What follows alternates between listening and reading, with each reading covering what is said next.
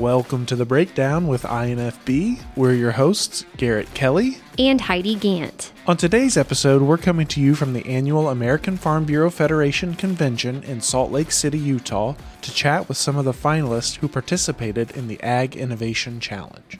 This year, two out of the 10 entrepreneur finalists were from Indiana. They competed against other startups from around the country that are developing innovative solutions that address challenges facing America's farmers, ranchers, and rural communities. So, first up, we're talking to Jim Donahue from ReproHealth Technologies, who actually made it into the final four of the competition. We did. We were in the final four. It's yeah. really exciting. I think there was 89 companies that applied. 10 that made it to the finals, and then we were part of the final four. So. And I got to tell you, I don't remember the last time Indiana even had just one um, mm-hmm. company in the finals, and now we had two. And so, Jim, can you start off just telling us a little bit about what ReproHealth does? Yeah, ReproHealth uh, is creating technology to improve assisted reproductive technology. And, um, and so we're improving cattle production. Uh, assisted technology, reproductive technology in cows is artificial insemination, embryo transfer with flushing, and in vitro fertilization. And we've created a novel device called intravaginal embryo culture that actually grows the embryos inside the body, in the vagina of the cow, and improves the uh, efficiency of the entire process. So it's pretty cool. It's a technology that has been used in humans. I'm actually a human fertility doctor. I did the very first one of these in our state back in 2017, and a lady got pregnant with twins. And that kind of led to um, to the company and where we're going. And so we decided we were going to make a new type of device. We realized that um, the ag industry and cattle production is really inefficient, and or at least could be improved with cattle, improved cattle production, high tech wise. And um, so my my co-founders, uh, Dave Dixon, who's a large animal vet up in Rensselaer, Indiana, and Michael Witt, who's a uh, Purdue grad, but a biomedical engineering professor out in California, the three of us essentially um, kind of came together to develop this whole thing. So that that's one of my questions. How did you get attached to those two, and and did you think of the idea and then sought them out, or how'd that happen? Um, I sort of had the idea that I wanted to build something, but I'm not an engineer, and so I got introduced to Michael, who is an engineer. And um, and then Michael, um, who has family in Indianapolis, so he's there quite a bit um, he and I got together and we talked about what, what, we were trying to do. And we really truly felt like, hey, you know, we should really be starting a company to do this. And, um, and that's kind of how it started. And then we worked on developing the device. We realized um, the cattle production or those that have used um, in vitro production or IVF in cows weren't as happy with the technology. It wasn't giving the results that they wanted. And so um, I was introduced to Dave through another gentleman with the Indiana uh, Beef Association um, and he introduced me to Dave, and, and Dave, um, you know, was willing to try. And then we said, Dave, you got to join the team because, you know, you needed someone with his expertise. Yeah, and, and everything we're doing is really things that make his work better, and and so that's uh, that's that's kind of how it all evolved. Um, we were really excited to be um, be part of this. Um, we're actually getting a USDA grant, and we're yeah. Can you talk a little bit about that grant that you got? Yeah, it's basically related to manufacture of the device and the different plastics that go into it. So it's really like the core engineering, I guess you will, uh, related to a device like this. And we're going to be um, actually using an Indiana manufacturer up in um, uh, Thunderbird Molding, which is uh, up in Elkhart, Indiana, to actually make these things. So, okay. yeah, it's um, it's really cool. You know, it's a very exciting thing to be working on, and the people we've met are great. And um, you know, it's we just really feel blessed to be here, and the Farm Bureau. Uh, you know, it's just been wonderful, and so yeah. So since since unfortunately you didn't win, which we everybody in Indiana we think you should have won. since you didn't win, what what's the plan now? I know you had talked about there's some some clinical trials that, that are yeah, starting. Yes, we have trials that are starting. Um, we are. Um, that's this next quarter. I mean, we've got trials that we're starting.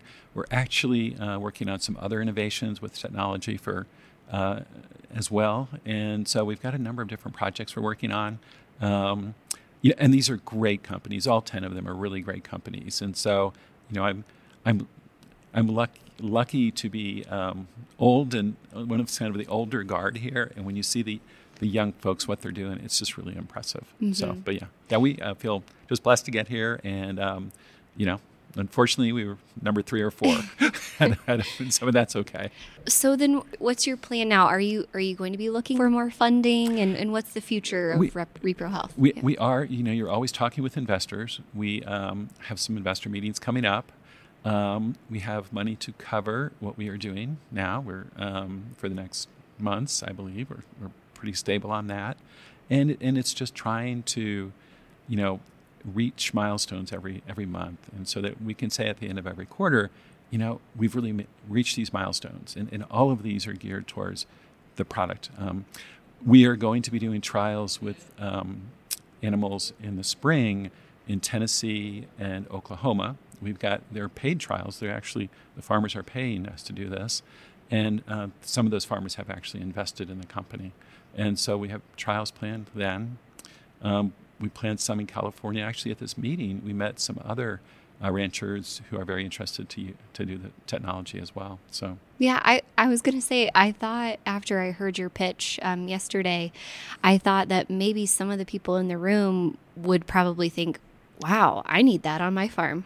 I literally got off the stage and was talking to three or four of them Yeah. as soon as it was over. Yeah. And yeah. So, uh, so have you ever interacted with the agriculture community before? Is this kind of your first foray into It, that? it really is. You know, um, I'm a human fertility doctor. Michael's a biomedical engineer, but over the last two years, we have really, really um, met a lot of the ag community, and everybody is really nice. They're very receptive to what we're trying to do.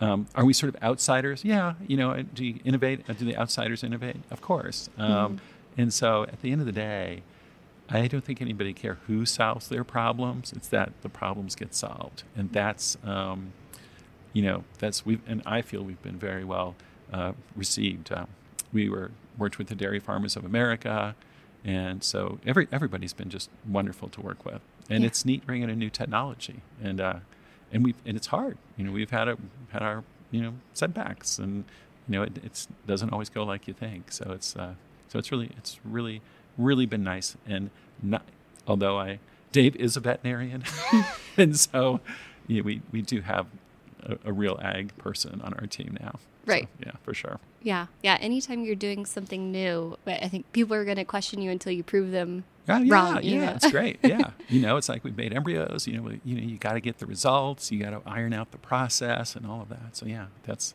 that's what it's all about. Yeah. So yeah. Well, anything that I didn't ask you that you think our farmers um, need to know, or maybe where where can they find more information about you? Um, you know, it's uh, reprohealthtech.com, and um, and I'm sure a lot of them know Dave Dixon. You know, he's he's a does a lot of reproductive work in our state, and so yeah, it's just reach out. On, our website has an information page, and uh, you know, find me on LinkedIn, and um, you know, we're just really glad to be getting to do this and to work with everybody, and um, you know, that's that's a really great thing to do. And Indiana is just a great place for innovation. So yep, I agree. Cool. Well, sounds good. Thank you so much, Thank Jim. you. I appreciate you Thanks. coming on, and Yeah, um, hopefully you have a safe flight back, and we'll talk to you more. And hopefully we hear more good new- news out of your clinical trials I and, hope and all so. of that. Okay. Yeah. Wonderful. Well, you have a great day, and thank thank, you. you so much.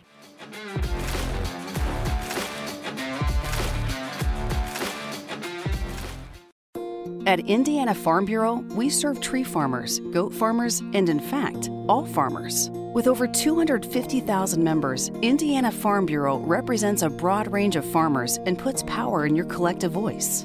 You also get advice from our subject matter experts, more affordable health plan options, and support for youth programs statewide. So, whether you grow soybeans or strawberries, membership means you'll be heard. Become a member today at infb.org.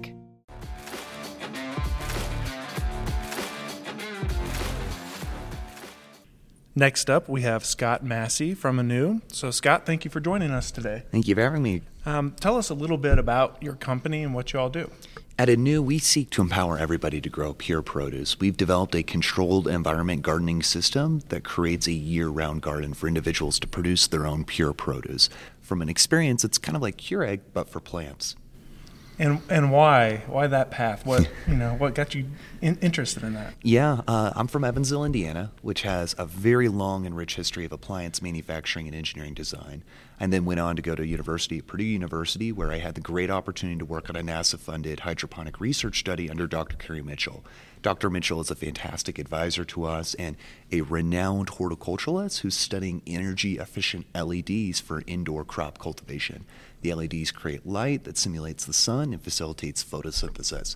And the premise of that study was to develop the most energy efficient lighting recipe to grow crops in future space colonies. And while that is remarkable, and I'm incredibly excited about the possibility of interplanetary farming, I also wanted to apply the technology here and now because hydroponics, especially in a controlled environment, solves a lot of the challenges we have today. We can grow year round, independent of the soil type, the climate. We can produce at the point of consumption for maximum nutritional value.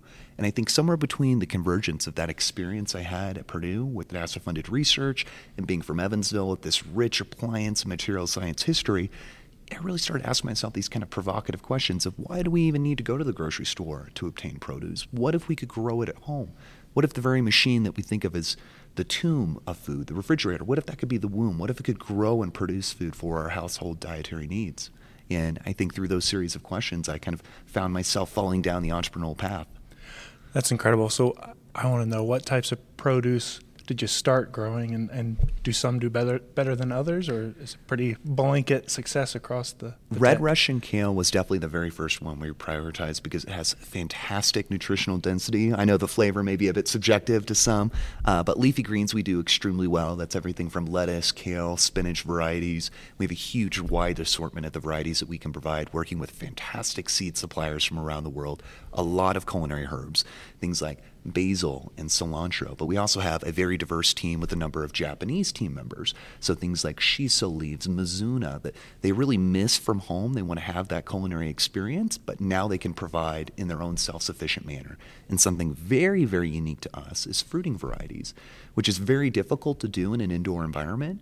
Fruiting plants require triple the light intensity of leafy greens, so not only does it require triple the light, but it's emitting that much more heat inside of a closed box. And the term greenhouse effect is real. Anytime mm. you have heat inside of a sealed box, that heat accumulates, and for cool weather crops, that can be problematic. But we've developed a very unique design that uniquely enables us to grow these fruiting plants like tomatoes, peppers, and even strawberries we're very excited about in the future.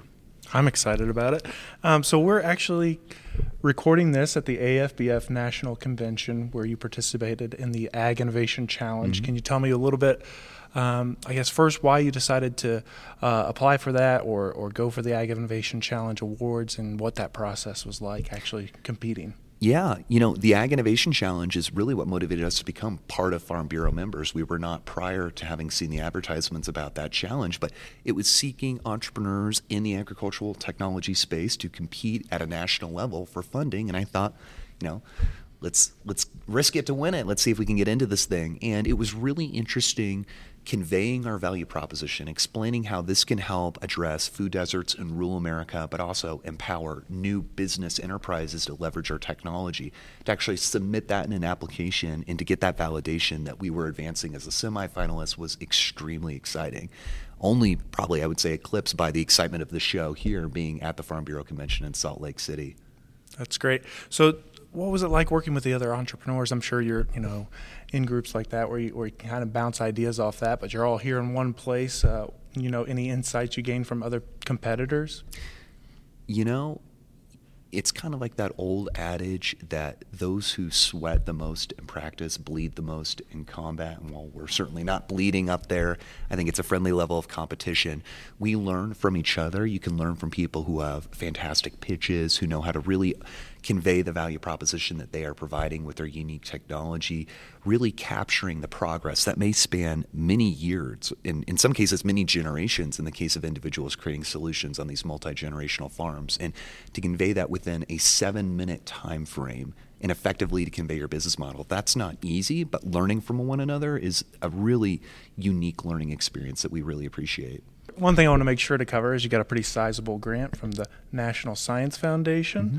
So, as an entrepreneur, you know, tell me a little bit about getting that money, what that's going to do for your business, kind of how that maybe changes plans for you. It certainly is a game changer. It brings your level of technology to another level. So, oftentimes I'll meet founders that have very limited resources. Either they were fortunate enough to raise capital or have some support from friends and family, but that only gets you so far.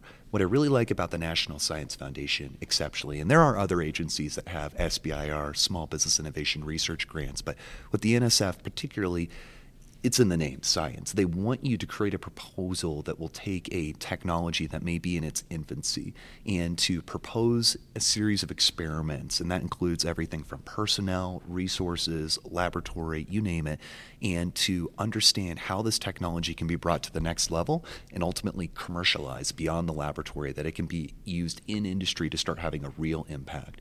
And they love projects that have societal impacts we think of what hydroponics does, it's farming without soil in a closed loop. There's no runoff. If done in a controlled environment, there doesn't need to even be pesticides or preservatives. So we're providing this highly nutritious produce option in areas that may not have had access to it previously. That's amazing. Thank you for joining us, Scott, and, and, and for representing Indiana here at the Ag Innovation Challenge at AFBF before we go, can you let people know where they can learn more about Anu or, or follow what you're doing? Yeah, following us on social media is definitely the best way to stay in touch. That's Grow Anu on LinkedIn, Instagram, and Facebook. And that's A N U. That is correct. Perfect. Thanks, Scott. Thank you. If you enjoyed our conversation today, make sure to subscribe to The Breakdown with INFB and even rate and review us to let us know how we're doing.